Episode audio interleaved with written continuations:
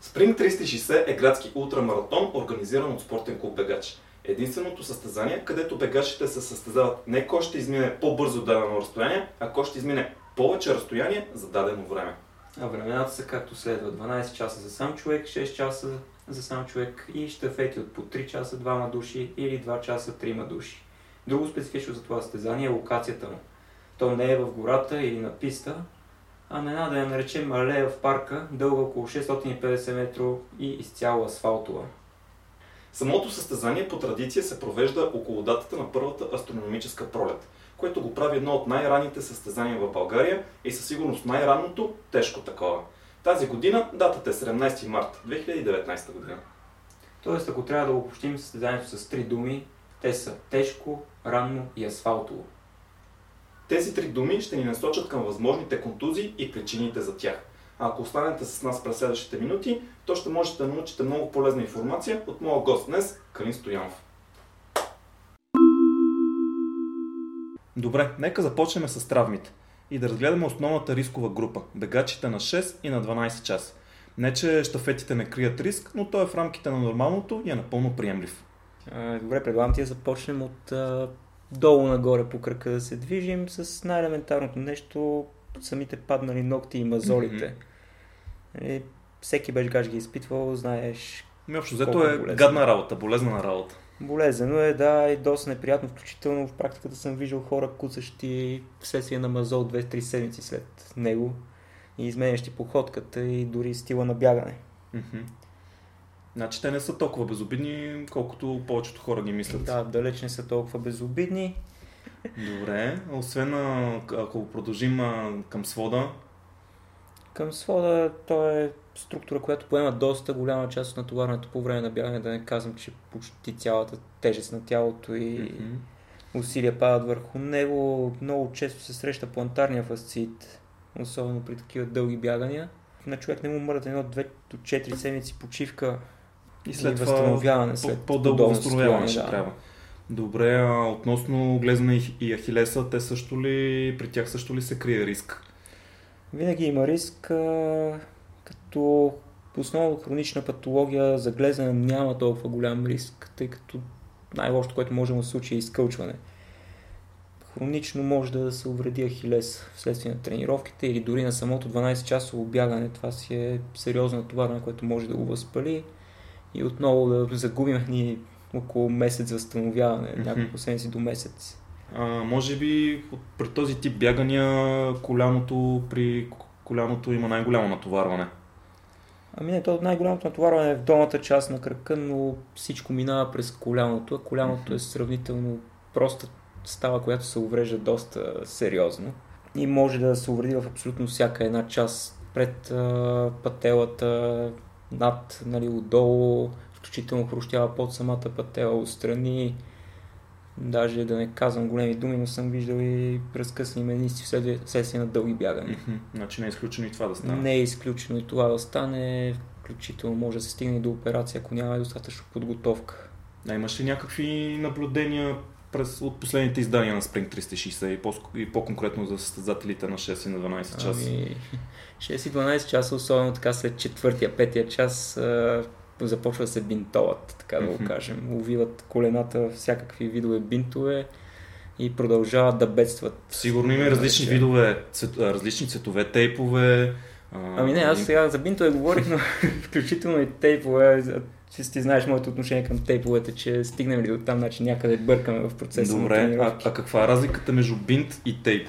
А, бинта, това е медицински бинт и се увива за да фиксира кръка. Mm-hmm по някакъв начин стават, за да не мърда, да не бяга и съответно с надеждата, че това нещо ще намали болката. Тейпа се смени концепцията му и идеята зад него няколко пъти през последните години.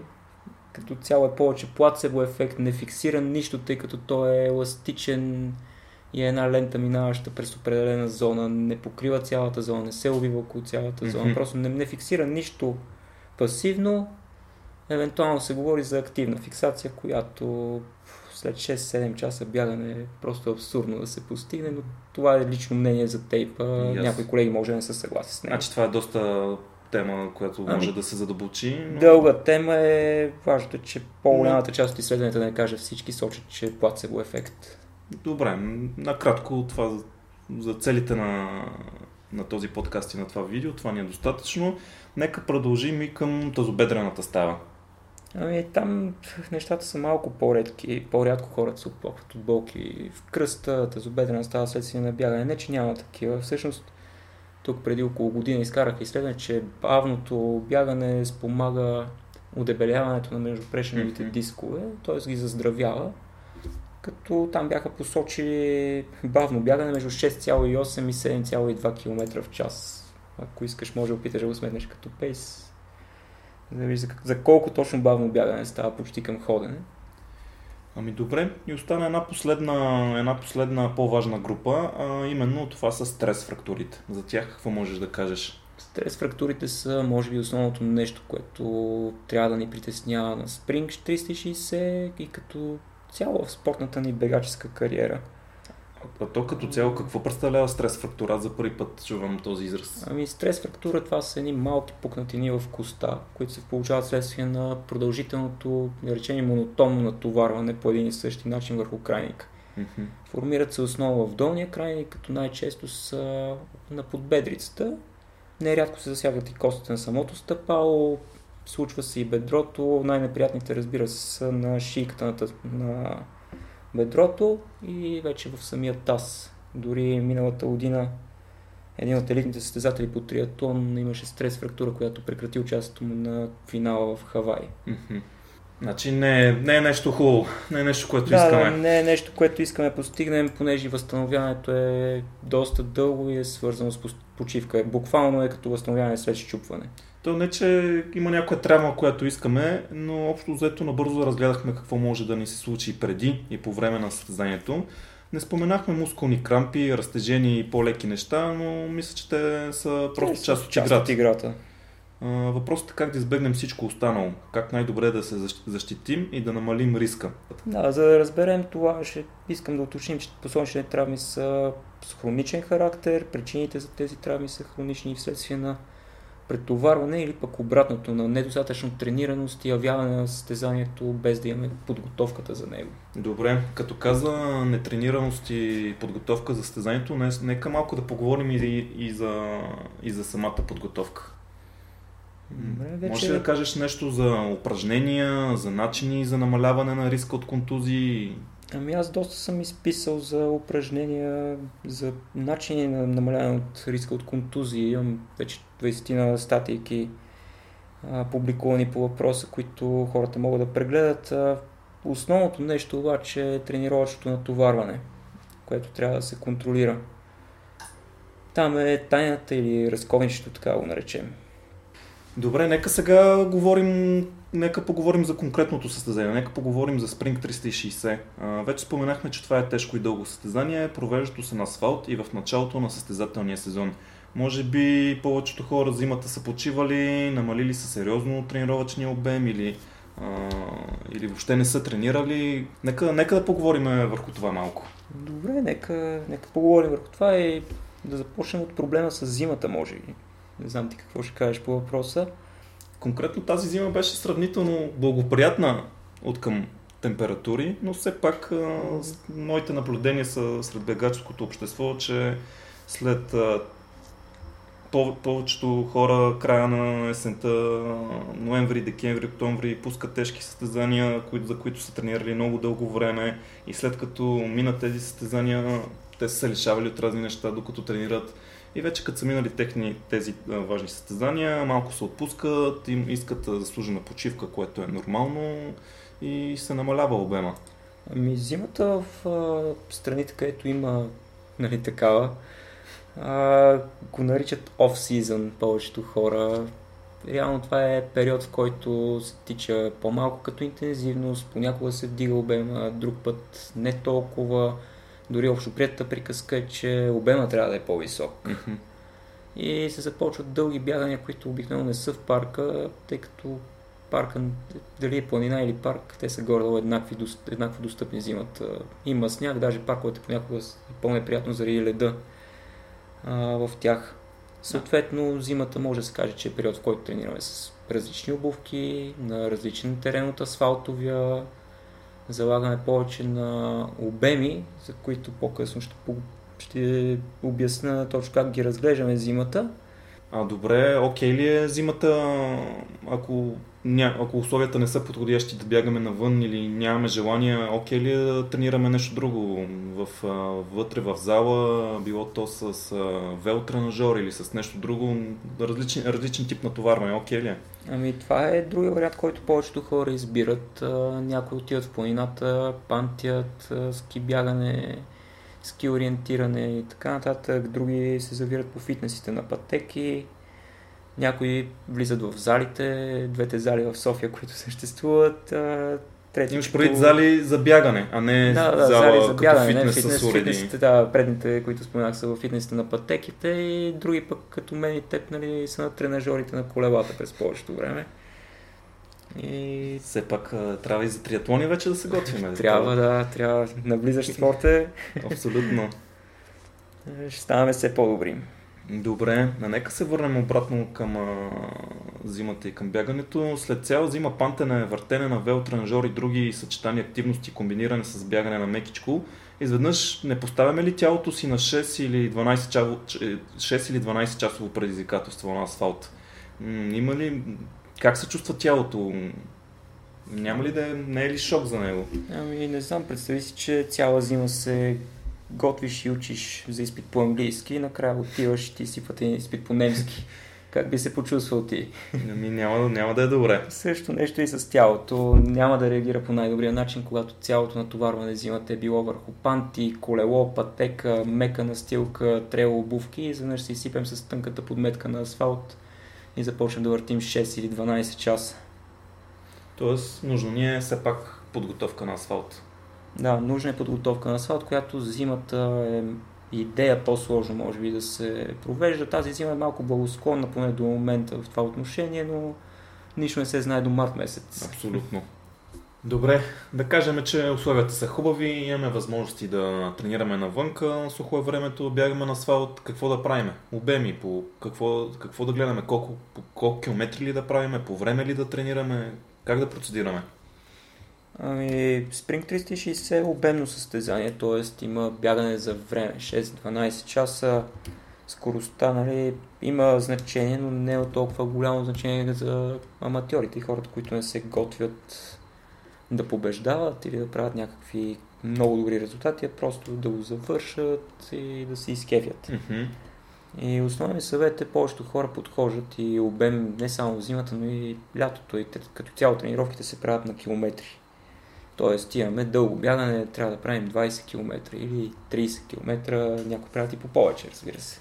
И пак тичания е ясен, да. Да, днес го видях в парка, въртеше на 200 метра обиколка. Нещо нормално, да, говорим за по-нормалните хора, въпреки че колко да си нормален да се пуснеш на 6 или 12 часа, но да, това е друга тема. Отклонихме се от да. темата. Та, както казах, спринга е състезание за обем и спринга най-важната му характеристика е като единствено състезание в България, което се бяга определено време. Тоест, подготовка по километри е не може да се каже, че е неправилно, но е една идея по, по-добре и по-правилно, по-желателно подготовката се извърши по време. Mm-hmm. Тоест, вместо да правим обем от 20 км, да си заложим в седмицата да имаме обем от 120 минути бягане. Нали, при една и съща интензивност 20 км, да речем 5 минути на километър, 20 км са 100 минути, нали така? Да, мисля, че да. Да, а пък 120 минути са си 120 минути, както и да ги правим, отново със същата интензивност могат, да бъдат постигнати. Mm-hmm. И това ни дава като качество на тренировката в един случай, ако тренираме, да речем, 4 пъти седмично, ни дава време, тренировъчно време за седмицата, в случай, че бягаме по 20 км 4 пъти седмично, тренировъчно нали, с 5 минути на километър залагаме тази интензивност. Да, да. Ни дава тренировъчно време за седмицата от около 5 часа и 40 минути, мисля. Да, да кажем да. Да, около 5 часа и 40 минути, докато ако заложим 120 минути, тогава имаме едни гарантирани 8 часа обем. И разглеждайки обема във време, в каквото ще бягаме на спринга, понеже там няма да бягаме 20 или дори да си заложим 80 км, ние ще продължим да бягаме след това. при постигане на целта, мисля, че по-добрият вариант е да изберем, изберем начин за подготовка, в който имаме по-голямо време през седмицата, в което сме тренирали, Мгм. дори да е на определена интензивност. Нали, като залагането на 120 минути, освен другото, има предимство, че дори да променим интензивността, може да минем по-малък километраж, примерно 18 км или пък дори повече, 24, ако вдигаме интензивността, но ще имаме 120 минути тренировка. Ясно. Което е, поне за мен, е по-важният елемент, когато се явява на състезание за време. Значи не те слушах много последните минути, но да кажем, че, че сметките са ти били правилни и със сигурност някой аналитик може да ни слуша и да извади калкулатора в момента да смята. Но общо взето това е основният съвет за подготовка. Да, винаги, винаги ми е куцала математиката, особено когато трябва да обръщам часове, минути По- и секунди. По-добре да наблегнем на време, а не на Но километри. идеята е да, че е по-добре да наблегнем на време, тъй като наблягайки на време, по-лесно ще си подсигурим тренировъчно време за седмицата и месеца като обем, отколкото ако наблягаме на километри, тогава може да завъртим нали, да речем месечен обем от 400 км, но времето, в което сме тренирали да е по-малко и организма да не се е адаптирал. Мгм. Докато втория вариант по време може да завъртим по-малко километри, но ще сме прекарали повече време в тренировки, което за бягане на дълги дистанции е може и приоритетно, особено за начинаещи и в началото на сезона, разбира се. Разбира се, изследваме всички, така да се каже, закони и правила за тренировъчното натоварване. Аз, доколкото знам, не повишаваме обема, т.е. времето, с повече от 10% на седмица, нали така? Ами, да, различните източници говорят за различни граници на повишаване на обема. Общо приетото твърдение така от масата е 10% на седмица. Тоест, ако сме въртяли едни а, 10 часа тази седмица, Другата седмица Другата да, не- да седмица не направят 20. да, стават 11. Като цяло, когато тренираме по време, това е малко по-лесно, отколкото когато тренираме по километри, тъй като параметъра за обем се пресмята по-лесно. Просто Да. няма, нали, отсъства, как да го кажа, влиянието на интензивността в случая. Нека, нека поговорим малко и за някои други зимни затруднения.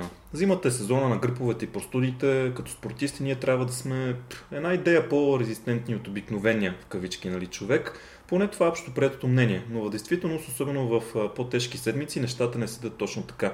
Но мисля, че няма нужда сега да задълбаваме в съвети как да се предпазваме и да се лекуваме от грипове настинки.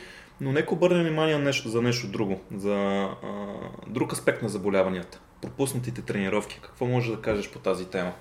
Ами, това е доста дълга тема. Мога така да нахвърлям няколко съвета, които да използват хората. Не само за зимата, но зимата въжи, защото, както каза ти, има повече грипове.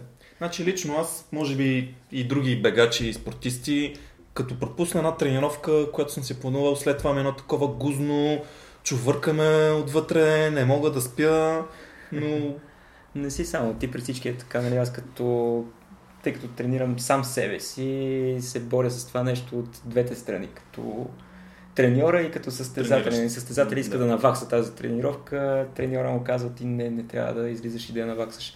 Като за мен това наистина е, може и първото и най-важно правило. Ако изпуснем една тренировка, тя просто се изпуска.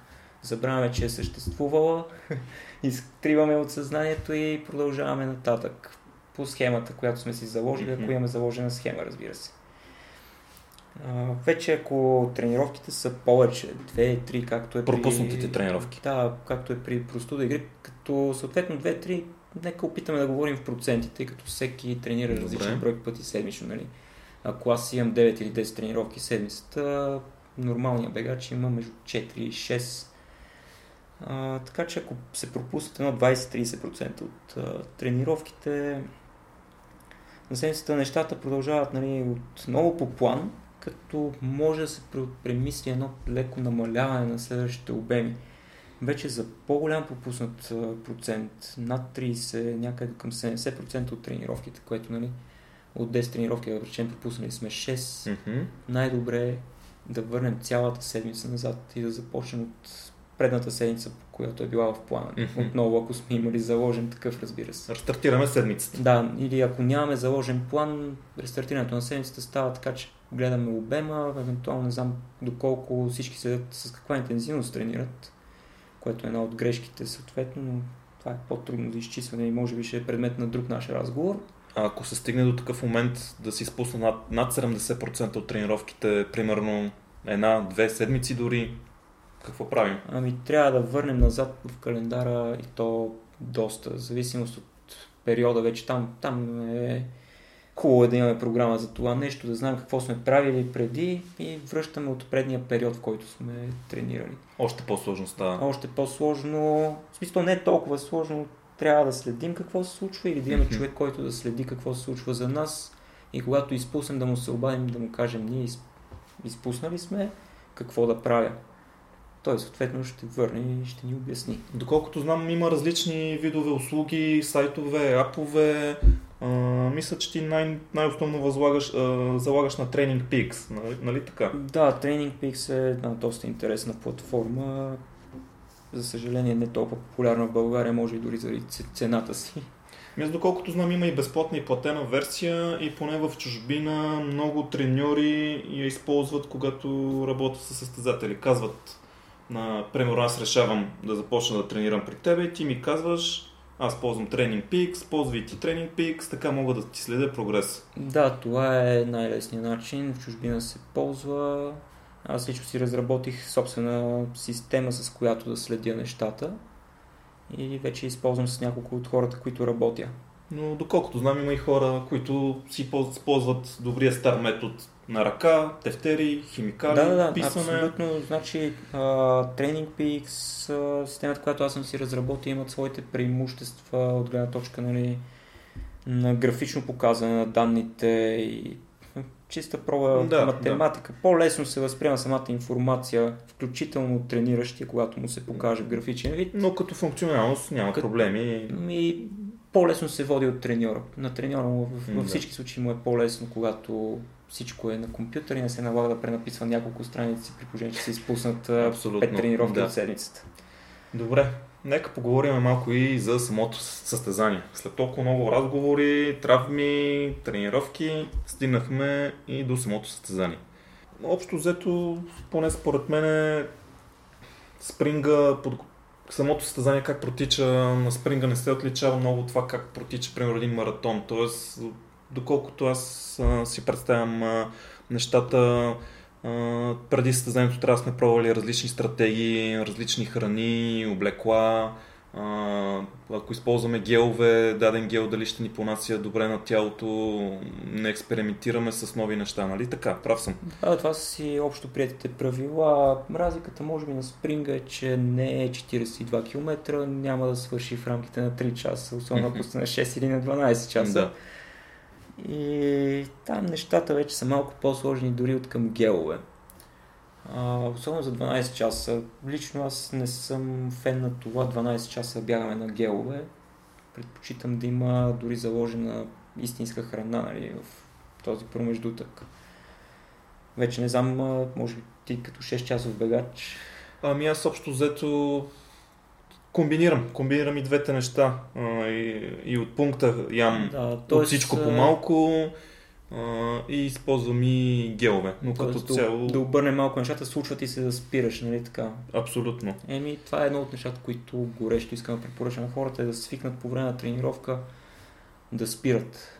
Mm-hmm. Дори, може би, за минута-две на едно място понякога могат да опитат и да седнат по време на тренировка, специално ако се готвят за състезания от този тип Просто може да ви се наложи дори да спрете и да разтекнете прасеца или леко да го понатиснете нещо. След това трябва да сте готови да тръгнете, което също се тренира в тренировките. Тук в България знаем, когато някой тръгне да бяга, се дразни, че дори светофарите по улицата го спират. Ами да, моят личен опит е, че когато спра, макар и да е за една минута, след това тръгването е малко по-трудно, докато влезна отново в обороти, така да се каже, и заради това гледам да съм максимално бърз. Ако е, ако е само за вода, гледам въобще да не спирам, но все, все пак захапване и гледам всичко по малко, солено, малко сладко. Общо взето може кола, малко да ме ободри каквото да. има на пункта Иначе ми се случвало и един път на 6 часа, 30 минути преди края на състезанието да ми крампира а, единия пръстец. Това за първи път ми се случи и просто спрях за няколко минути, помасажирах го, помачках го и постепенно успях да се върна и да си финиширам. Да, това е план. другото, което за масажирането ми се иска да обърна внимание на хората. В последните, може би, две години стана популярно. Повечето организатори викат масажисти на състезанията. Мгм. Включително аз съм участвал, ходил съм на Трявна да помагам. А, може доста голяма грешка е след 8-9 часа бягане да седнем и да ни масажират. Особено ако масажистът не е, не е спортист, не е запознат с това, което Става се случва. дума вече като е приключило състезанието. Не, не, не. По- когато по време. по време на състезанието. Когато Мгм. приключи състезанието, няма никакъв проблем дори да легнем на земята и да си лежим 2 часа да ни мачкат. Не е. Добре. Въпреки, че това също е натоварване за тялото, а, не е толкова фрапантно, но когато имаме да продължим да бягаме още 40 км или още 3-4 Мгм, часа мгм. или седнем някой да ни отпусне нали, Да.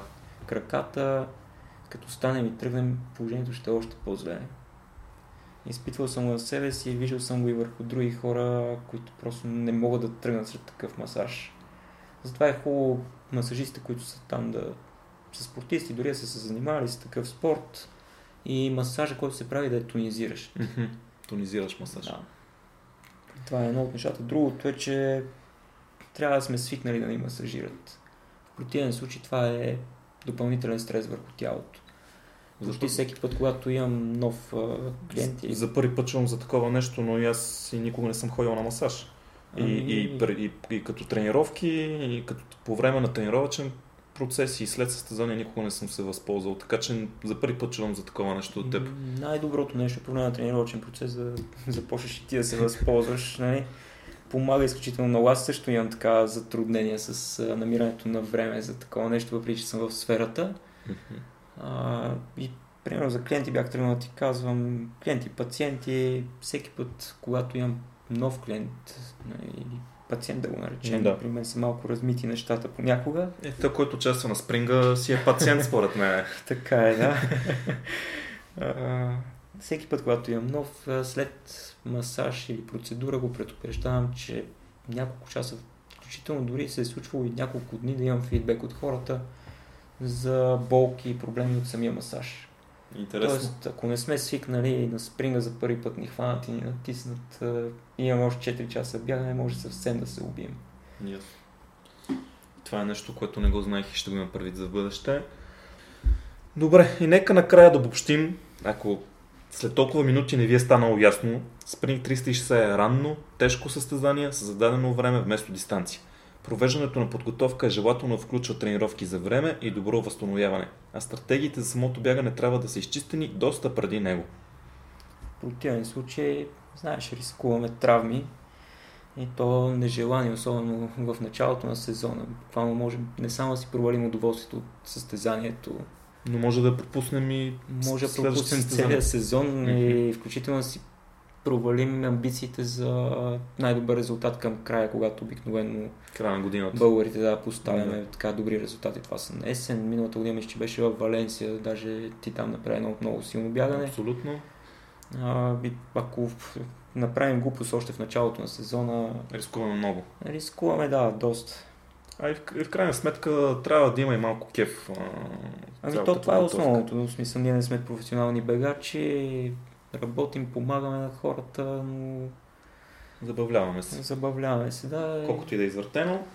И за да е по-хубаво качествено извратеното ни забавление, е хубаво да се допитваме до хора, които разбират. Било то трени, треньори, физиотерапевти, специалисти спортната практика. Добре, за нашите слушатели, не знам дали ще гледате видеото в YouTube или ще слушате като подкаст а, този материал, но и на, на двете места в описанието ще а, сложа връзка към а, сайта на Калин Стоянов, където можете да прочетете пълна статия а, по въпроса за подготовка за Spring 360, както и можете да намерите контакти и да се свържете с него, ако имате някакви въпроси, ако имате а, нужда от а, неговите услуги. Така че благодаря ти, Калине, а, за отделеното време и се надявам, че ще се видим на спринга, въпреки че доколкото аз знам Тоест не знам, ти ще участваш ли, нямаш ли да участваш? Аз ще участвам на 6 часа, както винаги, но за тебе не знам. Ами, както всяка година планирам да не участвам, но накрая най-вероятно ще се получи точно обратното. Една щафета може да пуснеш. Да, да, вече предлагаха ми, но за 3 часа и малко ме карат да бързам. И ми не искам да... Ще направиш ли маратон? То се видял. Мисля го пропусна.